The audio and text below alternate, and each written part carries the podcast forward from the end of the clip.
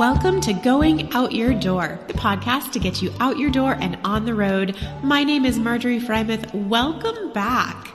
I guess as this episode is coming out, it hasn't been a break for you, but it's been a break for me because I have been out on the road. I was gone for about a month, which is actually like a few weeks shorter than I thought I might be, but the exhaustion hit real hard halfway through in Maine. Um, and I realized something really funny about Amtrak, which we will dig into in a full train episode that I'm really excited for because I love trains. But um, Amtrak doesn't particularly run north to south in America. It has like three big routes across the country from, you know, east to west, west to east. But if you go like halfway across the country in the south and you want to go up north, you're um you're going to have a hard time of that if you want to stay on trains. So I realized that my whole like come back from the east coast to Colorado um, I really only had one way to do that unless I wanted to go all the way up to like Washington State or, you know, down across to California and then up around. And I actually did find ways to make that work um, with the ticket that I had, but it would have meant like many, many overnights on the train and just would have taken a really long time.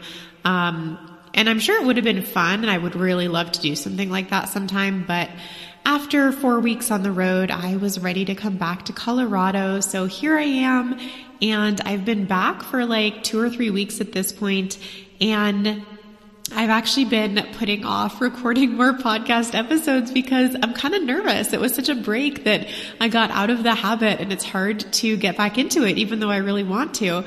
Um, but I just got nervous about doing it again. I felt like I'd forgotten everything on the technical side. And then I got sick. You can probably still tell I'm a little bit congested.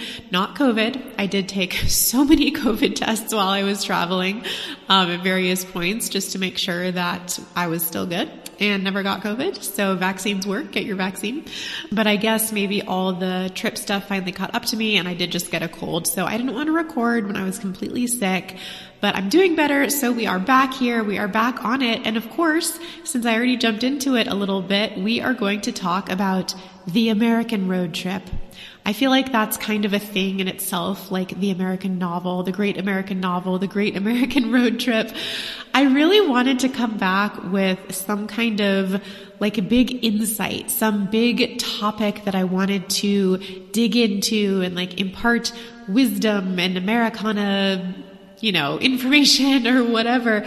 Um, and as I pondered it, you know, for the few weeks after I came back, there wasn't any one takeaway. I mean, well, as I sit here now talking, I guess you could say that the takeaway is that you can't describe America in one thing. Um, everywhere I went was so different. Just, even just within a few hours of driving, you could be in a vastly different place with, with different culture and people and scenery and all of that. So it's really hard to sum up everything in one idea. So I'm going to take you through a few different, uh, things that I thought of throughout the trip and after the trip. Um, some little takeaways, no big dramatic personal revelations or insights, but just some little fun facts that I realized as I traveled across the country. So just to kind of paint a picture for you first, we set out, my parents and I set out from Colorado, driving in their 1991 Volkswagen Westfalia van, um, which is so many things. um, it's just a blast, first of all. Like, it's a really fun way to do a road trip. It's also really convenient because you have everything there. You have the little kitchen, you have all the little bookshelves and all the different, um, like conversions and things they've added to make it really handy and run really well. And it's just a really excellent vehicle. And that actually brings me to my first point is that everyone in America has some connection to a Volkswagen van. Everywhere we stopped, people got so excited. They would take pictures. Everyone came up to us and it was always like, oh man, I used to own one of these, or like my brother bought one, or I worked on one one time, or I've always wanted one. Um, everyone had some sort of connection or story to tell about their experience with a Volkswagen van.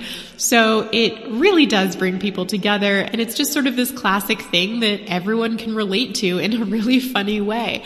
And it's a, if you're going to be conspicuous, I think it's a fun way to be conspicuous is to roll into town like that um, and get your, get your picture taken and everything. So uh, that was a blast. That's how we were traveling. Um, my parents drove. My dad drove essentially the whole way that I was with them, and I sat in the back seat the whole time. I got a lot of good naps in, and reading, and podcasts, and music, and all kinds of stuff. So it was a really fun first part of the trip. And if you're interested, um, I actually saved all of my Instagram stories as like a road trip highlight. so if you haven't seen them, if you weren't following, find Going Out Your Door on Instagram, and all the road trip adventures are still saved there. So we road tripped from Colorado to Minnesota to see my sister. She lives there now. It was the first time that I had ever been to Minnesota. Um, definitely our first time visiting her there. So that was really fun. We got to see some like farm life and yeah, it was just a new, a new state for me. I don't think I'd ever been there. So that was super fun. And then after a few days with her, we drove from Minnesota to Maine and it was a really cool progression across the country in terms of like scenery and seasons. You know, as we got into New England, it was just the perfect quintessential fall. And having grown up in New England, it made me feel all the feelings. um, driving through like the little towns in Vermont and New Hampshire and then Maine, um, and just that real adorable Americana-ness, New England, New Englandness, which is very hard to say with a stuffy nose. Um, in fall, and it was just really fun to feel that again. Um, and also just to be on the coast, see the Atlantic Ocean, do all of that. Uh, have a lobster roll. Uh, we stayed in a house that was fairly close to the ocean, so you get that smell, you get that experience. Um, that was just a blast. And then in Maine, my parents and I parted ways. They continued on driving, and I took the train. Well, actually, I took the bus. That's right. I took the bus first from Maine to Boston. And that's actually a route that I used to do all the time because I went to school in Massachusetts and I would always take the bus home. So I was back on that exact same bus route that I used to take. And um, yeah, blast from the past. It was really funny. And then from Boston, I started my Amtrak adventure. Love the train, love Amtrak. I took the train from Boston to New York City. And I never actually spent any time in New York City before, like not any substantial time.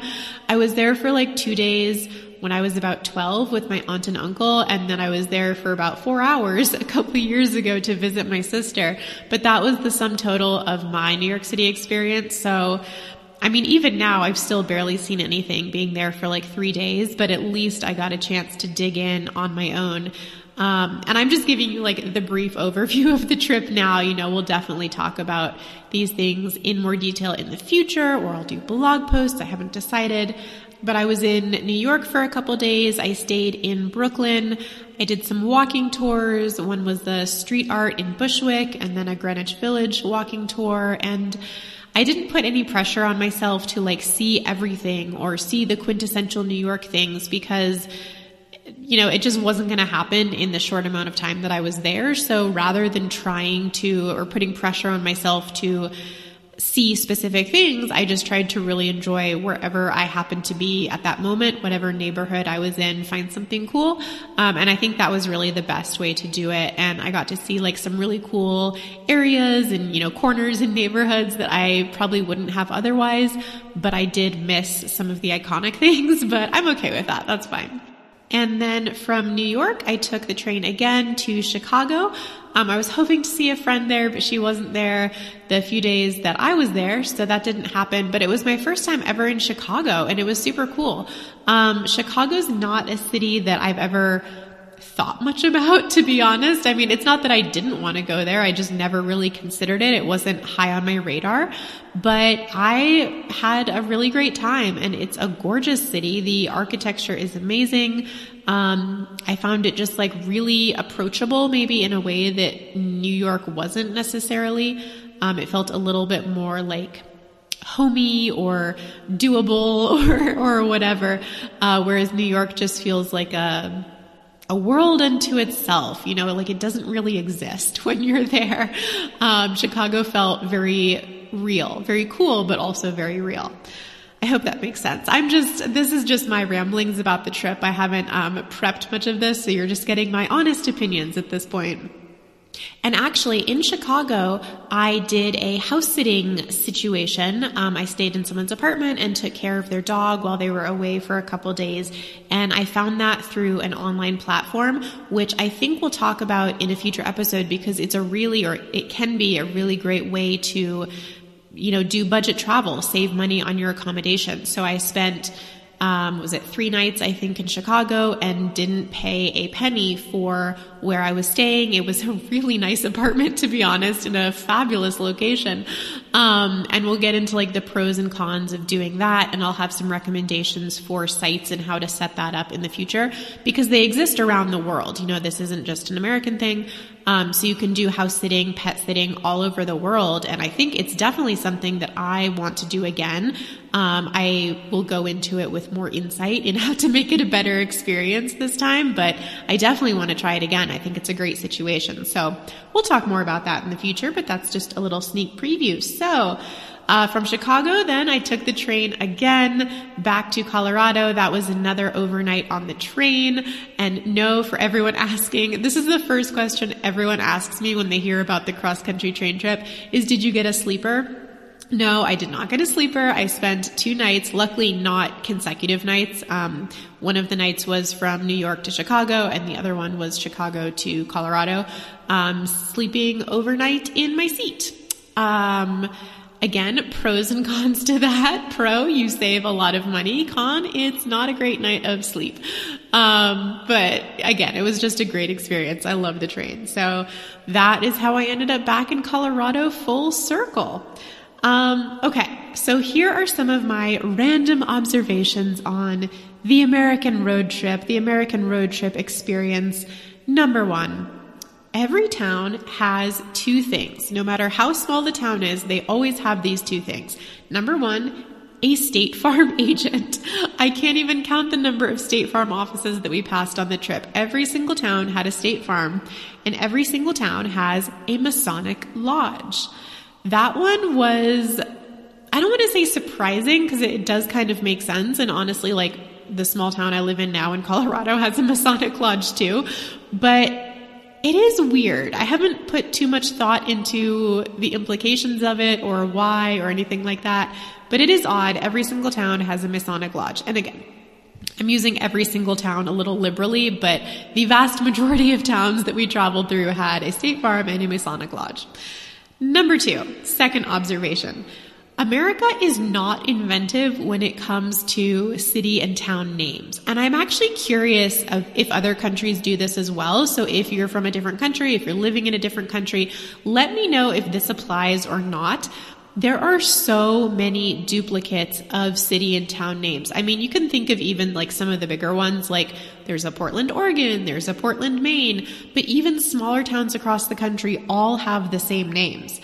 Um, you know, just off the top of my head, like I saw so many Springfields looking at the map or uh, like Burlingtons. There's so many Burlingtons. So I actually looked this up and in America, there are 88 cities or towns with the name Washington, which I guess kind of makes sense. They want to, you know, make themselves feel good or feel special by having the same name as the capital city. But there are 88 Washingtons. There are 41 Springfields and then some other names that are very common are Franklin, Clinton, Arlington, Georgetown, Burlington, the list goes on. So I could, you know, maybe posit some explanations for this, like people, you know, when they founded a new town or whatever, wanted to tie themselves to their roots or to another prominent town or city. Um, that's sort of what I would guess, but honestly, I think it's kind of boring. It's kind of unoriginal and a little confusing when you're traveling across country. I mean, let's get, let's get inventive, guys. Um, and gals, sorry, probably was guys back then though, to be honest. Um, but like I said before, if you're from another country, Does your country have many, many cities and towns with the same name? Let me know. Very curious. Um, but that was the second thing that I noticed was a lack of originality when it comes to place names in the US. I mean, that's not even getting into like the big ones like New Jersey or New York or New England, frankly. Um, but even within the country, there's many, many duplicates. Number three. Now, this is specific. I wanted to talk sort of the COVID situation across the country. Um, we tried to be very careful in traveling, knowing that like, you know, traveling is not the safest thing you could be doing. Um, but my parents and I are all fully vaccinated. And for the most part, we were completely socially distanced from everyone else because we stayed uh, mainly in campgrounds and, you know, we're driving by ourselves and back roads and things like that. Um, but anytime before we saw like a group of family or a, a new group of family, we would do a, a, COVID rapid test, which, you know, those are not, not the most accurate, but, um, we did the best we could.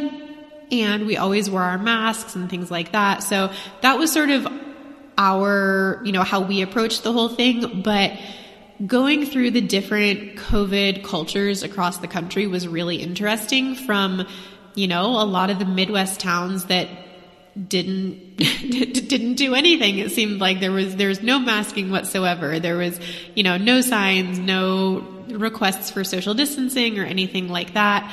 Um, and then other places, it was full on every single person in the grocery store wearing a mask, um, things like that. And then I was really surprised when I got to Boston and New York. Uh, the number of people wearing masks outside because that's something that I noticed about the US is even in places that are really good with masking, it's usually just indoors.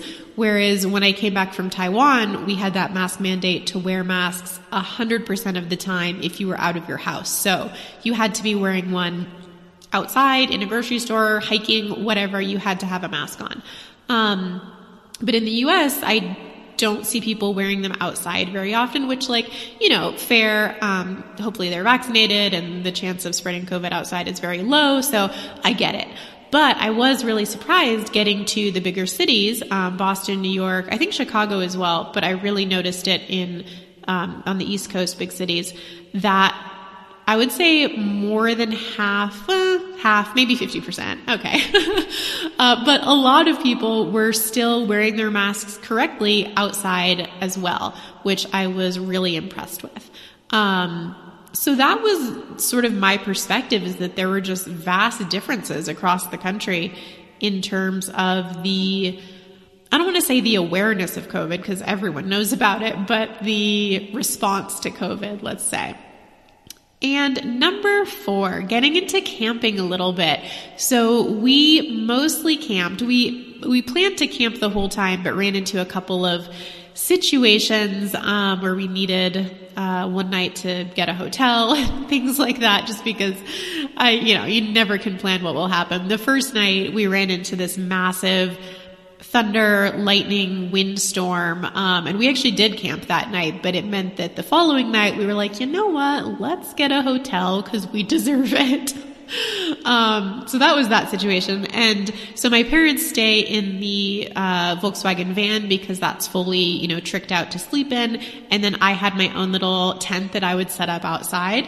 Um, and it was just really interesting to sort of see the camping culture across the country and by and large, RVs are the way to go. The vast majority of campgrounds were filled with RVs.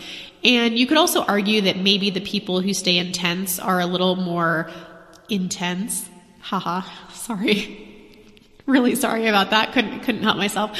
Um, but maybe they're a little bit more hardcore about camping, and so they stay not in like designated campgrounds, but just you know off in the wilderness. Um, so maybe it makes sense that you would find more RVs in campgrounds. But I was really surprised by that, that there weren't more people staying in tents. And speaking of RVs, some of the RV setups were, I want to say sweet, but I also want to say ridiculous, absurd. Um, I remember in one campground, I was walking around and I saw this huge RV and they had set up like a living room outside next to their RV. I think there was even like a rug. There was definitely some sort of covering on the ground. They had like a couch and a lamp. And then on the side of the RV, this huge flat screen TV and the guy was watching a football game. Um, so there is definitely a very different culture with the RV life than with like camping or what I'm used to. And another thing that really surprised me with the RVs is that a lot of them are long term.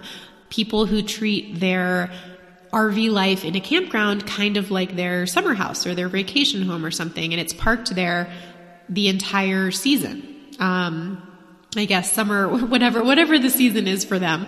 Um, they keep the RV there the entire time and then they come and go in their regular car. Um, and that is where they stay. And so that's kind of interesting. I mean, in a way, I think it's kind of cool, but it's also very specific. It's a very specific kind of, of lifestyle of, of doing things, I guess. So yeah, just interesting, different ways that people view um, camping or vacations or things like that. Number five, this is sort of the classic American road trip thing. There are just so many fun and random things to see across the country. I mean, this one is, I feel like it's kind of stereotypical, but we did actually come across it by accident. I was looking at the map and I was like, oh my gosh, 20 minutes out of our way is Carhenge. So we detoured to Carhenge. It's in the middle of nowhere in Nebraska and it's all of these old classic cars set up like Stonehenge. Um, in the middle of the prairie and they're all painted gray. I think it would be cool if they were the original colors or like different colors, but they're all painted gray to look like Stonehenge. And, um, that's, that's Carhenge. but it was actually really cool. And they do have some other like art sculptures around the area. There's one car like stood up on end that is like the graffiti car that all the, you know, high school kids and whatever come and do their graffiti and paint their names on and it just gets covered up and covered up. So that was really cool to see. And it was just fun. And, you know, we had one day, we didn't go to any of these unfortunately, but there was one day on the map that we were so close to like the world's largest frying pan, the world's largest strawberry, the world's largest whatever. And it's just a reminder that America is so quirky and so weird. And that is the best part about road tripping is not having an agenda, not having a plan or you know, specific dates that you have to get there by and just being able to take all of those random detours and see all of those things that you never typically would in your regular everyday life. So America has a lot to offer, like the world's largest strawberry. Another thing that's really fun about driving across the country is the ferries. There are lots of rivers to cross, some very big famous rivers like the Mississippi and many others as well. And one way that you can cross them is by ferries. That's something that my parents love to do. And so they made sure to incorporate that on our trip. I think I was only there for one of them. Um, and it actually was crossing the Mississippi. Um, and this one was very small. So we pulled up to this like little tiny port, like down a dirt road. Um, and you had to hail the ferry by pressing a button. So there was this big electronic box and it said like to call ferry, press the button. So I pressed the button and it took a while. It was on the other side. Um, it took, I don't know, I think 20, 30 minutes. We waited for it. And by the time it came, there were like three or four other cars behind us, a couple of motorcycles. Uh, so we drove on and it was about, I don't know, 10 minutes crossing and drove off the other side. Um, I think it was $15, but it was just super fun. And again, not something that you encounter in your everyday life, but something that is, I want to say like fairly common. Um, they're not everywhere, but there are still many, many ferries across America that you can take. And it's, it's so much more fun than just driving across a bridge. So if you're ever driving across the country, look at the map, do a Google search, try to find the ferries. I really highly recommend it. It's, it's a pretty fun time.